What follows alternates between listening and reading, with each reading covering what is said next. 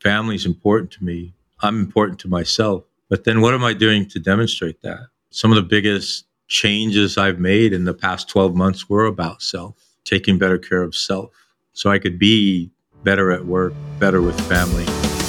You're listening to the Building a Coaching Culture podcast. If you need to compete and win in the 21st century labor market as an employer of choice, this podcast is for you.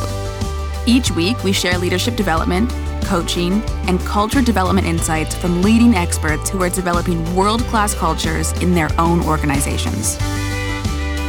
And now, here's your host, J.R. Flatter.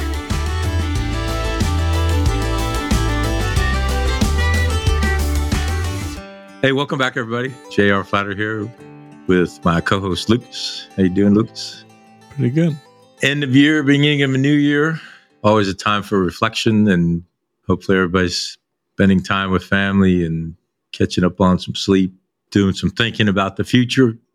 So that's what this uh, episode is going to be all about. Is not necessarily talking about New Year's resolutions, but it is a time to sit and think about the year that we just finished and the year that's ahead and hopefully decades that are ahead because you know I like to think and take action decades into the future, but also interested in today, tomorrow, the year ahead. So we talk about you know the house of leadership a lot in our coach training, in our coaching, relevant every day of the year. But I think this time of year, it's a good time to take a look at the four pillars of that house, just to set our baseline again and the foundation that it's standing on. I know every cohort we teach, we teach this house. Every learn, see, give that we teach, we learn about coaching, see coaching, and then give each other coaching. We talk about the house. So it'll be a nice review of the four pillars and the foundation of courage, but also time to ask ourselves, you and I, as coaches and leaders and husbands and parents, what are our four pillars and are we living them? But also for our coaching year ahead and our teaching year ahead? what are the four pillars of our coaching and teaching?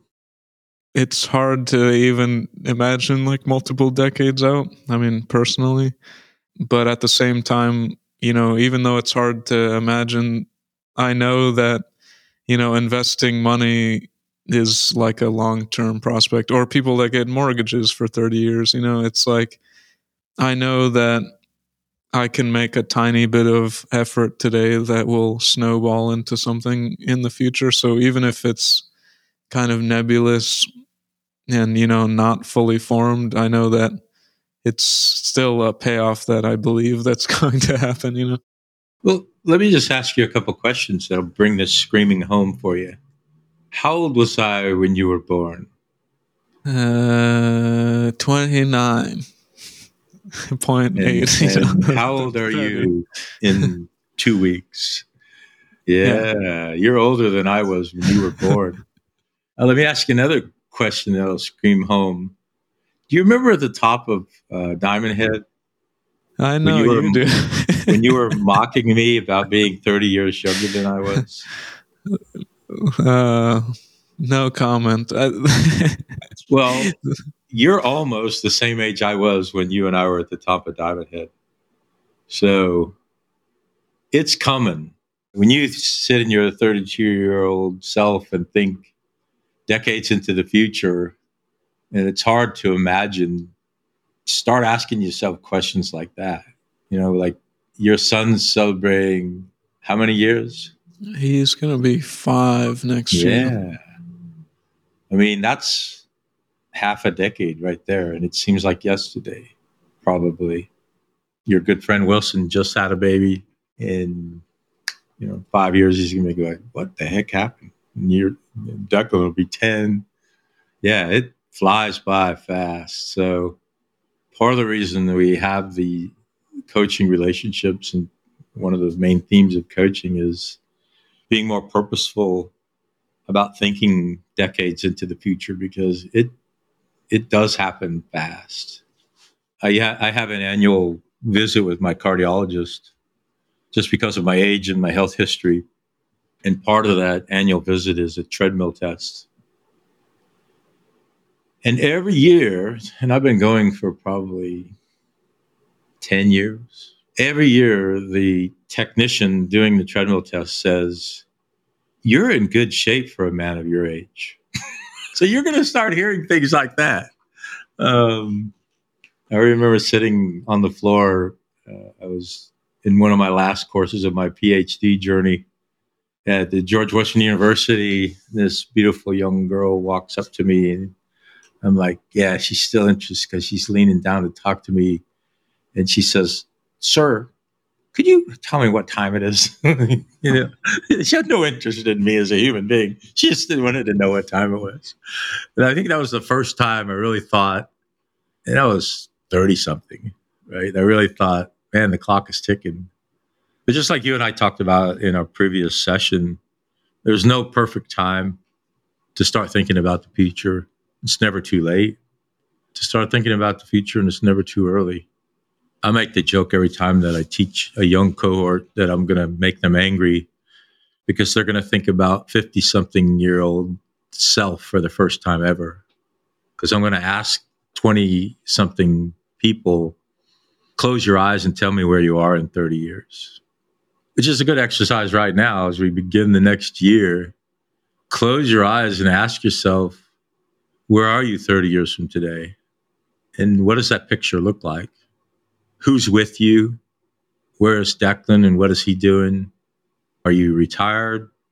If you're still working, is it because you want to work or because you have to work?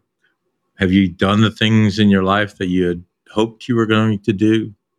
And, you know, 30 years from now, it's going to be too late to change anything to make those things real. And so now is the time to start taking action that when you do close your eyes and have this vision of what perfection looks like 30 years from now, given all of the control you do have, we can't control a lot of things, but and a lot of things we can control you know what Declan grows up to be, where your life is, who's there with you.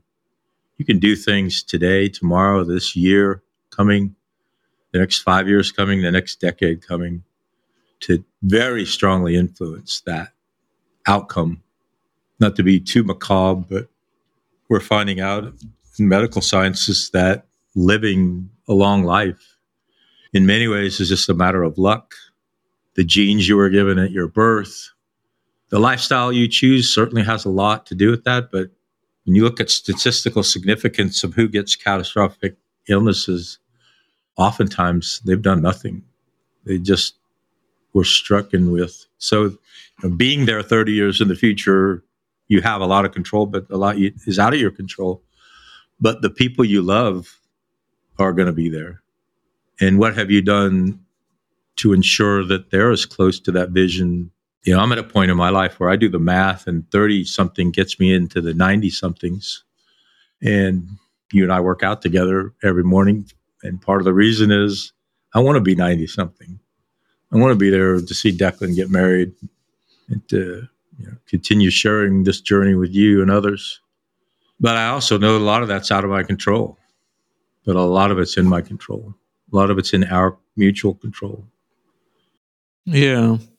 I think, and this is just like a segue, but like the best way to see, you know, what is actually, you know, what can I change? What is in my control? What's in, you know, the palm of my hand that I can really have a grasp over? Like, let's look at the last year, you know, look back at some, you know, look back at the last year, the last week, the last month, and what we do in software development, what went well, what didn't go well, what do we have to keep doing, what do we have to quit doing.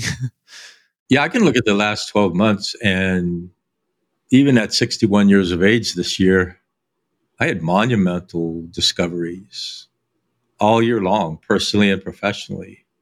And I expect that that will continue as long as I continue having the courage to learn something new every day and be willing to say I could have done that better. Tomorrow I couldn't I can do that better. Yeah, it's never too late, never too early. So courage. Courage is the foundation of our four pillars. And not battlefield courage, similar but different. More of an in, internal courage. I mean, I don't know if, if you're the same as me, but I don't know what time you get out of bed to, to meet me at the gym in the morning. But every morning the alarm clock goes off, and my, my mind looks for an excuse to call you and tell you I can't make it. and, and I say to myself, and this is why it's so great to have a significant other in your life on this journey, is the reason I roll out is because I've promised you I'm going to be there, and I promised myself I'm going to be there. And so I, that split second where my I'm under the warm blanket and the alarm goes off, and I kind of chuckle like, maybe today's the day I'm going to say no. I don't think that ever goes away. You always have to go back to that place of courage and say, do I have the courage to do the things that I said I'm going to do? And when we talk about the four pillars of our house of leadership, they all come back to that same thing. Do I have the courage to live the principled life that I say I'm going to live? Do I have the courage to live the career that I say I'm going to make and be the leader that I say I'm going to be? Do I have the courage to have work family self balance? Do I have the courage to live the vision that I've told myself and you and thousands of others? All of those come back to courage. Do you find yourself asking those same questions or revisiting your courage? I know you've had a lot of learning this year. Yeah, I think um, you know the the courage is also like against like the status quo like the the the way that you perceive things to be like this is set in stone like this is the way things are you know it seems like it has so much inertia that like what could i possibly do to you know almost like everything's predetermined and um, what am i going to do to change any of that? I definitely feel like that sometimes and and i think like the only thing that makes me feel better about that is now I have more examples of success that I can point to and say, "Oh, that it worked that time, or it worked last time," or you know, or the, you know, you you have that feeling of like this is never going to work out, you know, but then you remember that that's how you felt right before, you know, right before something. We make the joke that in the gym, the two and a half pound weights are our best friends, but putting two and a half pounds on and being able to do the reps that you couldn't do a month ago, there's evidence right there. I'm stronger today than I was a month ago. Maybe only two and a half pounds, but I'm stronger. And you've reminded me about journaling. One of the greatest strengths of a journal, even if you just write a sentence today that says, on this day in December uh, in 2023, and what you were thinking about whatever topic came to mind, your coaching, your parenting, your computer science world, and then you look at it a year from now and say how different you are. Even in our coach training, our coaching education, the decks today versus the decks on January 1st are significantly stronger than they were a year ago. I keep historical decks and I just put them side by side sometimes and see right in front of me how our education power continues to grow, the strength of our education tools, lessons, case studies. Yeah. And you wouldn't know that unless you had, like you said, that evidence right there in front of you. And you said something that's really, really important. And that is the ability you have to influence change and how much of that resides just within yourself. It's there if you have the courage to go do it.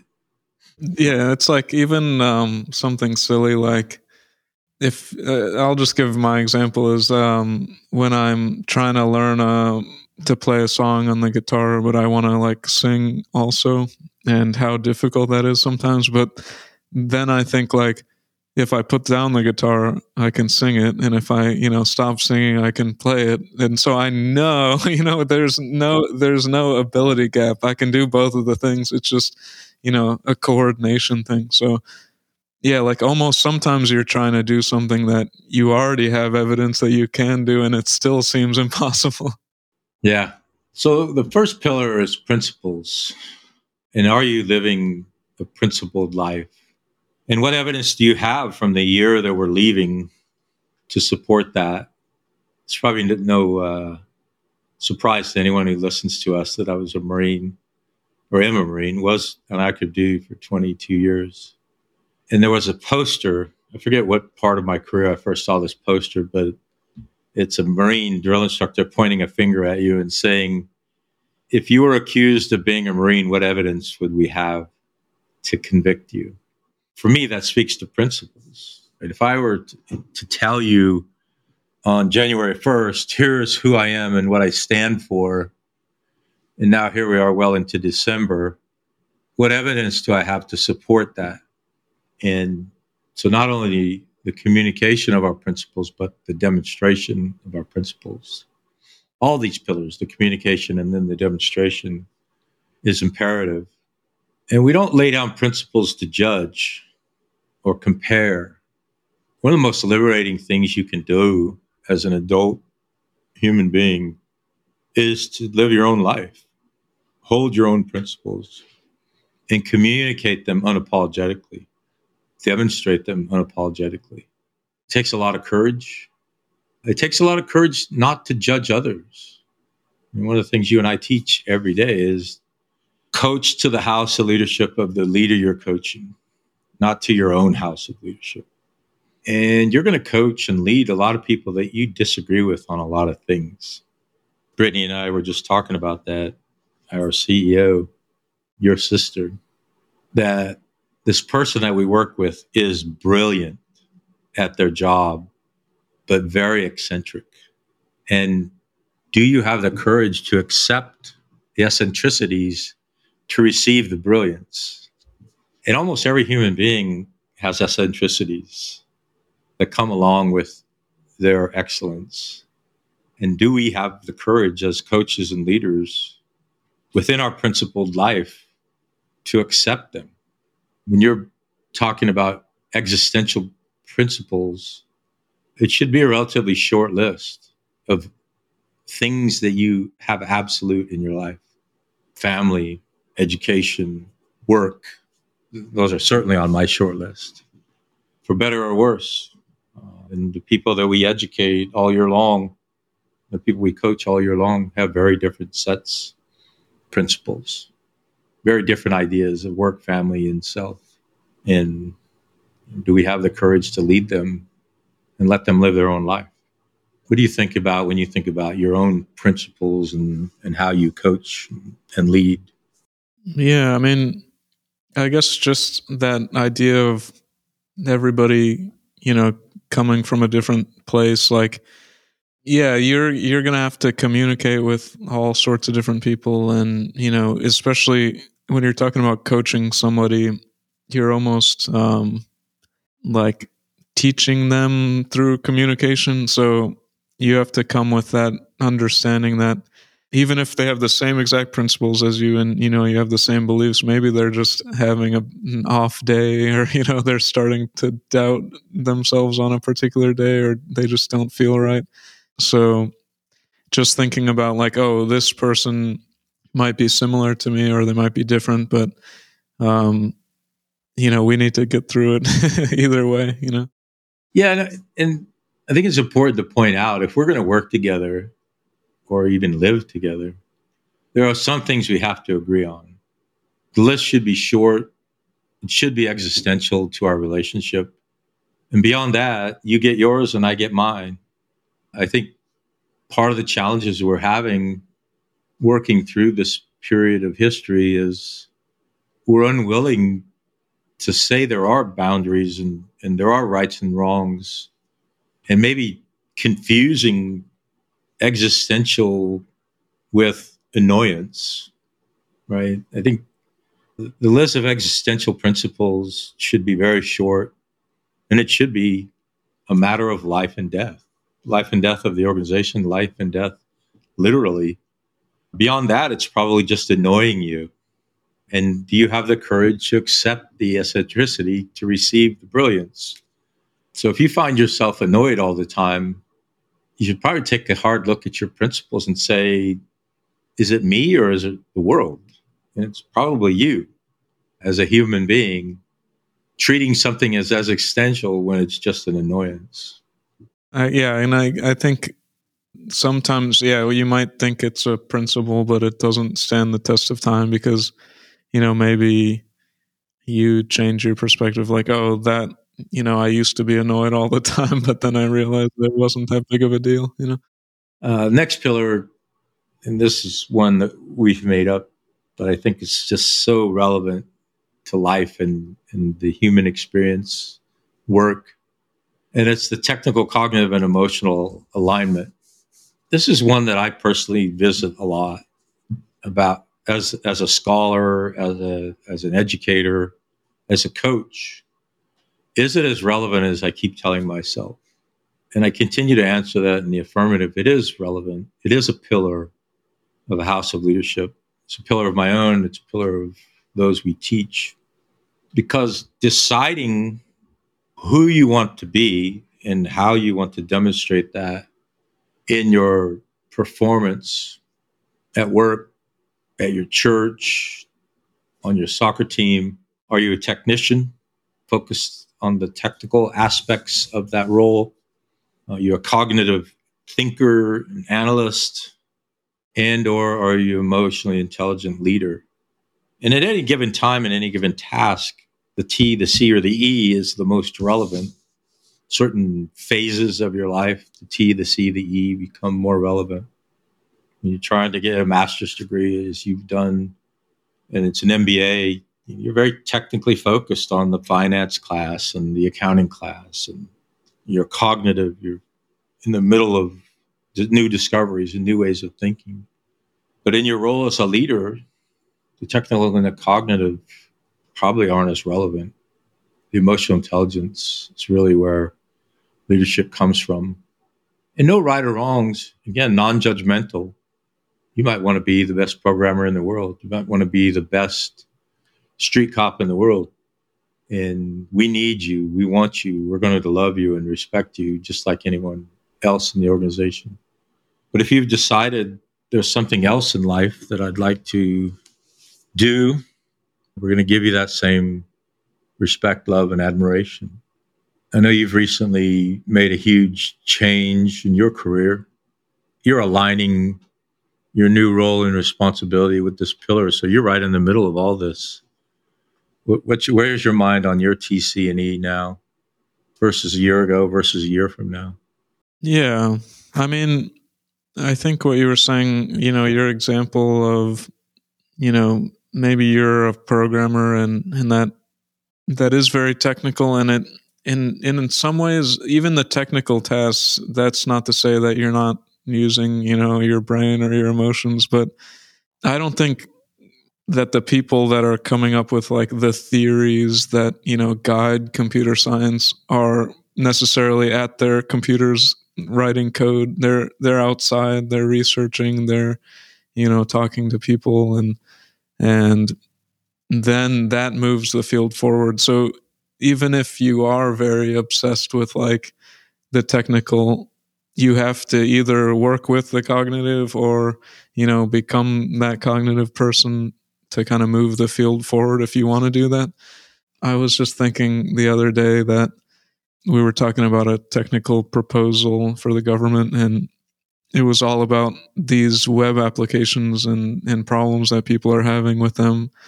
And I was just noticing that, okay, we're not talking about the functioning of the website. We're not talking about how fast it is or, you know, does this button work when I click it? It's all, you know, I don't feel like it's having a value or I don't feel like it's making a connection with the person I need it to or what have you. They were all very human problems that were being associated with these technical tools and and I was thinking to myself like okay like you know that's not necessarily the approach I would have taken in the past so just having that you know that human element in mind it, it's really important like even if you're in the technical domain so that's kind of how I've shifted recently yeah and when I think about this pillar I ask myself and this a lot of what you and I teach and talk about goes back to opportunity cost.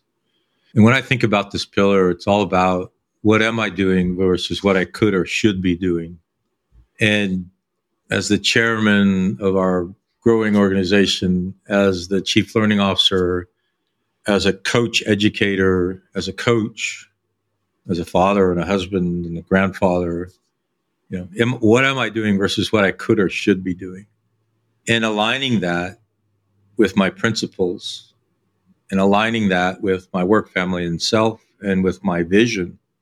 And if there's misalignment, something has to change. You know, we talked about principles in, in different phases of life. You might have very different principles. It doesn't mean your old ones, you abandoned them. It just means that you've discovered new things or you're in a different place than you were five or 10 years ago. And the same is true of TC&E. You might, for a decade, be 100% in, under the technical and cranking away and discover that you're out of alignment with your vision. As a coach, I ask this question all the time. You tell me you've just described for me this 30 year vision. We've talked in some detail about where you need to be five years from now. And we've talked in even greater detail about what you need to accomplish in the next 12 months. But then every time we get together, you're buried in the comfort of your technical abilities and I see the misalignment. Do you see that misalignment? So, as a coach and a coach educator, this pillar is very important and something we want to be quite purposeful about. Are we doing the things we need to do to get where we say we want to go?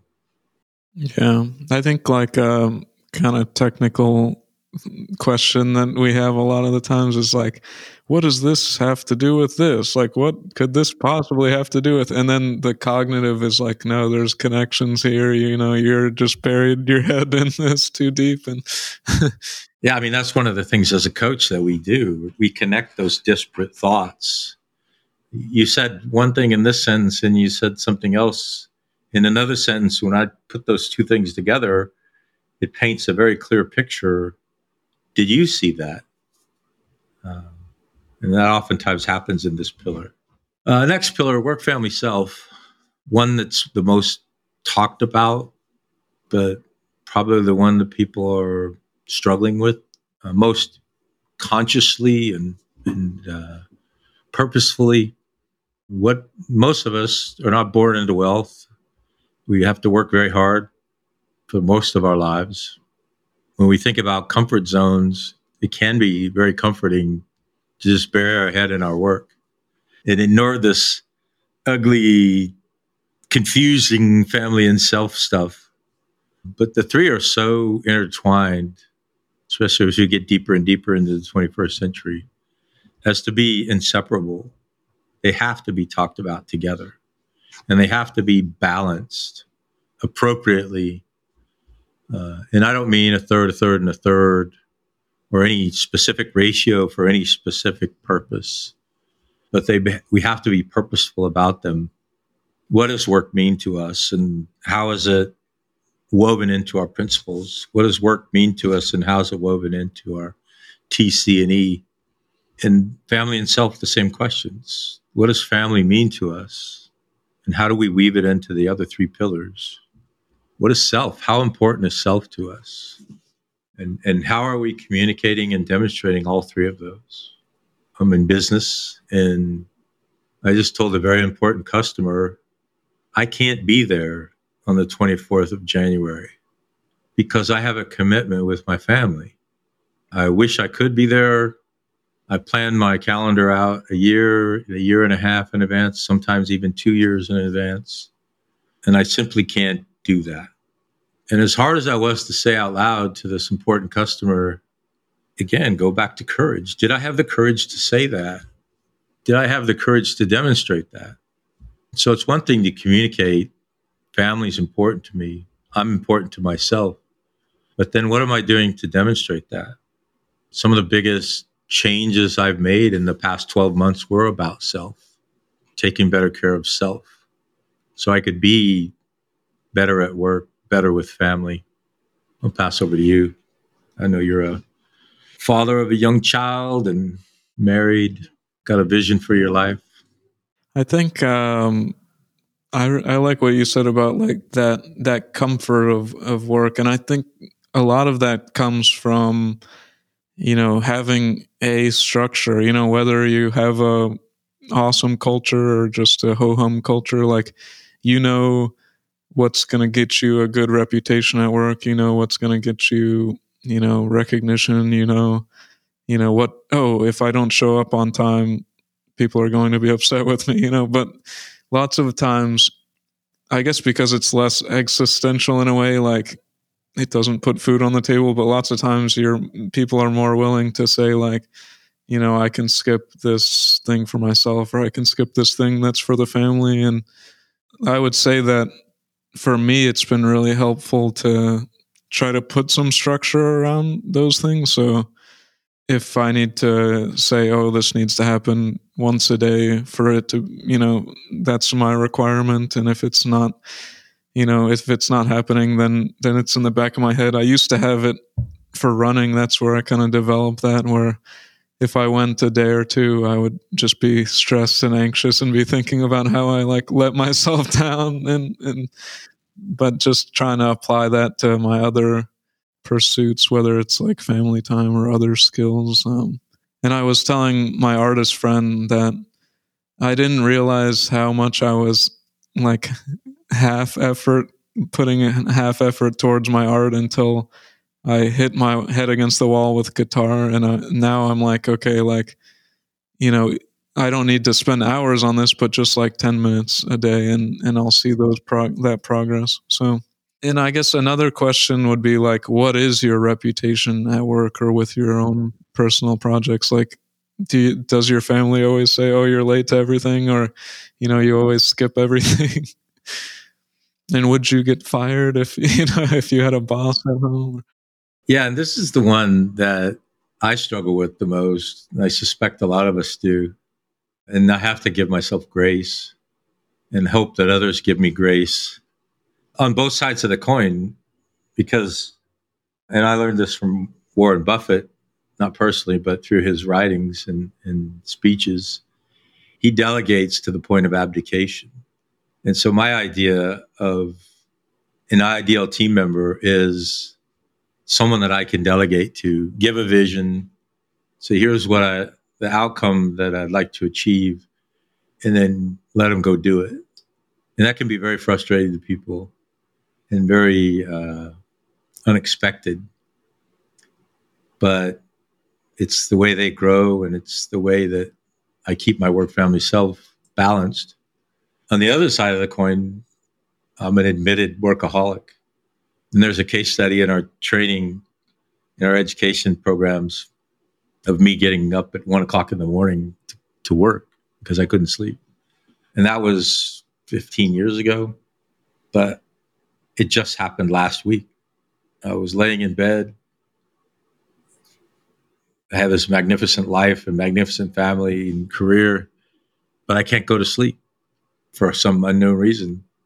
And the only thing that alleviates the restlessness is to get up and go work.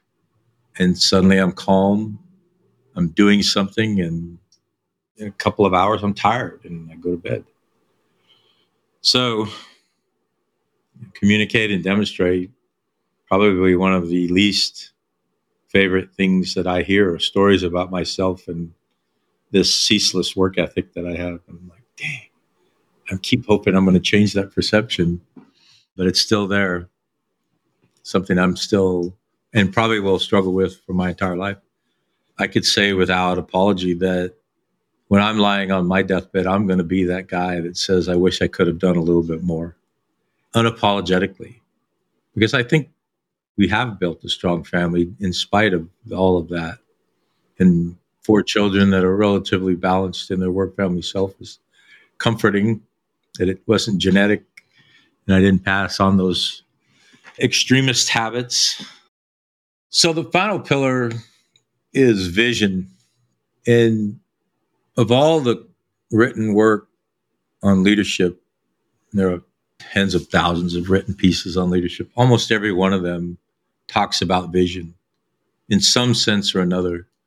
And in many ways, it's that line, that differentiator between a manager and a leader can you envision a future and then take action to make that vision reality? Managers not to judge good, better, or worse. Managers think quarterly, monthly, daily about things where leaders think years and decades about people and ideas. So I manage boxes, but I lead people. And if I'm going to be a leader of people, I need to tell them where we're going. And that's what vision's all about in decades into the future. So we're quite purposeful, as challenging as it is, to ask people to think 30 years into the future. I'm giving a, a talk at a university in a few weeks, and I'm going to talk about this exact thing to a room full of college students. But my 90 year old father is going to be in the room and talking about 30 years into the future. And for him, the math is the math, right? A 90 year old plus 30 is 120. No humans ever lived to be that long, I don't think. Maybe gotten close. Even for me, 90 something, 30 years from now is more legacy than it is reality. Even my 90 year old father, thinking 30 years into the future, what his family is going to look like. There are, including himself, 78 human beings on the face of the earth with his genes that are going to be here long after he's gone and long after I'm gone. So it's very real to think, where are you in 30 years? And then to take action today, in the coming year, in the coming five years, is where you really can get your arms around what does it mean that 30 years from today, I want to be surrounded by people who love me. I want to be financially secure. And I want to be as reasonably healthy as someone can expect to be at 90 something years old. What am I doing today? You and I went to the gym this morning. What am I doing this year? We'll continue to do that. I'll continue to run and ride my bicycle and eat well and drink less and not take recreational drugs. I mean, you know, not to be too flippant, but those are all decisions that we each get to make and the consequences of our decisions accumulate and aggregate over those 30 years. And so you can be quite purposeful about, no, I'm not going to eat that donut. Or, yes, I am going to roll out when the alarm goes off and go to the gym. I am going to go to sleep and get a reasonable amount of sleep. When I look at my calendar every day at 6:15 it says go home because I promised myself and my family I'm going to be there for dinner. My weekends are largely sacrosanct. I can say after 21 years in business to this very day, I've never canceled or changed a vacation ever. Did that cause a lot of heartache? Yeah, it did.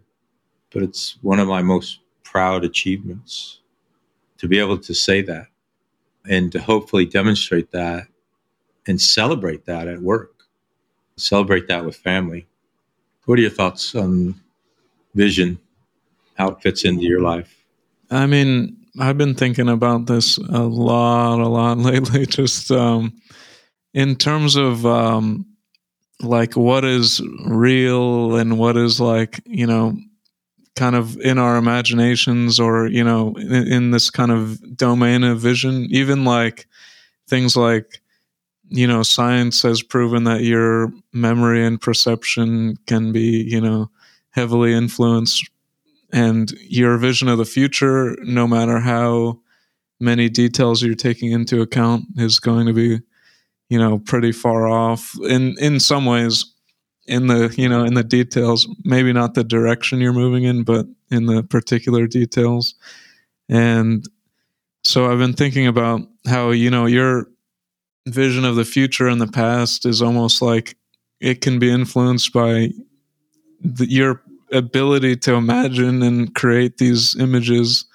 And so, how does that relate to creativity and, and ideas and belief and and so it's it's all very philosophical, but that's to say that you know I think whether you're you know planning your future or trying to invent something or come up with an idea, you need to be able to kind of from whole cloth, you know, create a, something that's not directly in front of you in reality. So it's something really, really, really powerful, and and something that I think it kind of gets it's flippantly like, oh, you know, that's just that's make believe. But make believe is what we're talking about here. You know, to plan for the future is somewhat make believe. Yeah, and you reminded me of one of my favorite topics, and as we get ready to close, and that's the difference between a goal, an objective, and a key result. And I know it sounds very academic, but goals are those things in your life that are not going to change no matter what happens. So not, again, not to be too macabre, but let's say you're not here 30 years from today, or you're not able to work, or something absolutely unplanned occurred in your life. Your goals would remain in place. And so, are you talking about, this goes back to principles, are you talking about existential things? And I really learned this from Brian Elwood, um, Nail Your Niche. And actually, his new book was on my desk when I got back. He must have sent it to me. When people are describing the future, they're describing one of three things love, health, and finances. And so, goals are love, health, and finances. I want to be surrounded by people who love me. And if I'm not here, I want them to be together, loving each other. Health, what am I doing to increase the likelihood that I'll be healthy at 90 something years old, that I'll still be alive. And finances, absolutely don't want to live paycheck to paycheck at 90 something years old. And I don't want anybody I know and love to live paycheck to paycheck. And so those are existential. They, you couldn't possibly change my mind about those three things. And those are big G goals, often confused with objectives. Objectives are the intermediate milestones that get me to my goals. So the goal of working out three days a week with you for the next 12 months is a goal or is an objective for the next year. The objective of rebranding 2RL into the Flatter Leadership Academy, which you and I are just beginning, that's an objective working for the next eight years is an objective. That might change. It might be five years, might be 12 years. Um, I might unsuccessfully retire a third time. Who knows? Those are all objectives. Getting an MBA was an objective, it wasn't a goal. Your life goal was to live a, fulfilled life, probably similar, very similar to, to everyone else love, health, and finances. The key results are the metrics that you know you're getting closer. So we talked about being in the gym and putting a two and a half pound on. That's a key result. You're now five pounds stronger than you were a month ago in that particular exercise. And probably most exercises, you're some degree stronger than you were. And we talk about not being stronger for strength's sake, but practically stronger to do some of the things you want to do with your life practicing your guitar, practicing your art. You have milestones, right? You just did these beautiful books for your nieces and nephews. That's a key result of your artistry. Your objective was to write them, and the key result is they're there in front of you and you're delivering them as Christmas gifts. So we have to be very thoughtful and purposeful about what is existential and we can label as a goal and what are objectives. And then what are the metrics, the key results to ensure that we're getting there? So those are the four pillars. And as we la- as we practically look forward into the new year, what are the finite deliverables that we owe ourselves? We owe ourselves a very close look at those pillars and to revisit our principles, to revisit our TC&E, to revisit our work family self, revisit our vision, look back at the year most recent and hopefully you have a journal that you can have some clarity on what happened in that year. If you don't, start right now and, and write about today, listening to this podcast. And what does next year in front of you look like? And write that in your journal. What are your principles? What is your TC&E? What is your work family self? What is your vision for the coming year and the coming decade and the coming 30 years? and then go have the courage to communicate and demonstrate that. Yeah, I mean, just yeah, reflect on the last year, like we said at the top, and and use that to kind of inform any changes that you might need to make, and hopefully those principles are remaining pretty constant. But who knows? You know, things. Yeah. things could change those too. So I think yeah, it's a it's a perfect time to jump into these topics. All right, my friend. Have a great day. Well, that concludes this episode of Building a Coaching Culture. I truly hope that this episode was helpful to you. If it was, be sure to follow us wherever you listen to podcasts. Maybe stop and give us a rating or a review and share this podcast with someone who might find it helpful as well. Thanks again, and we'll see you next time.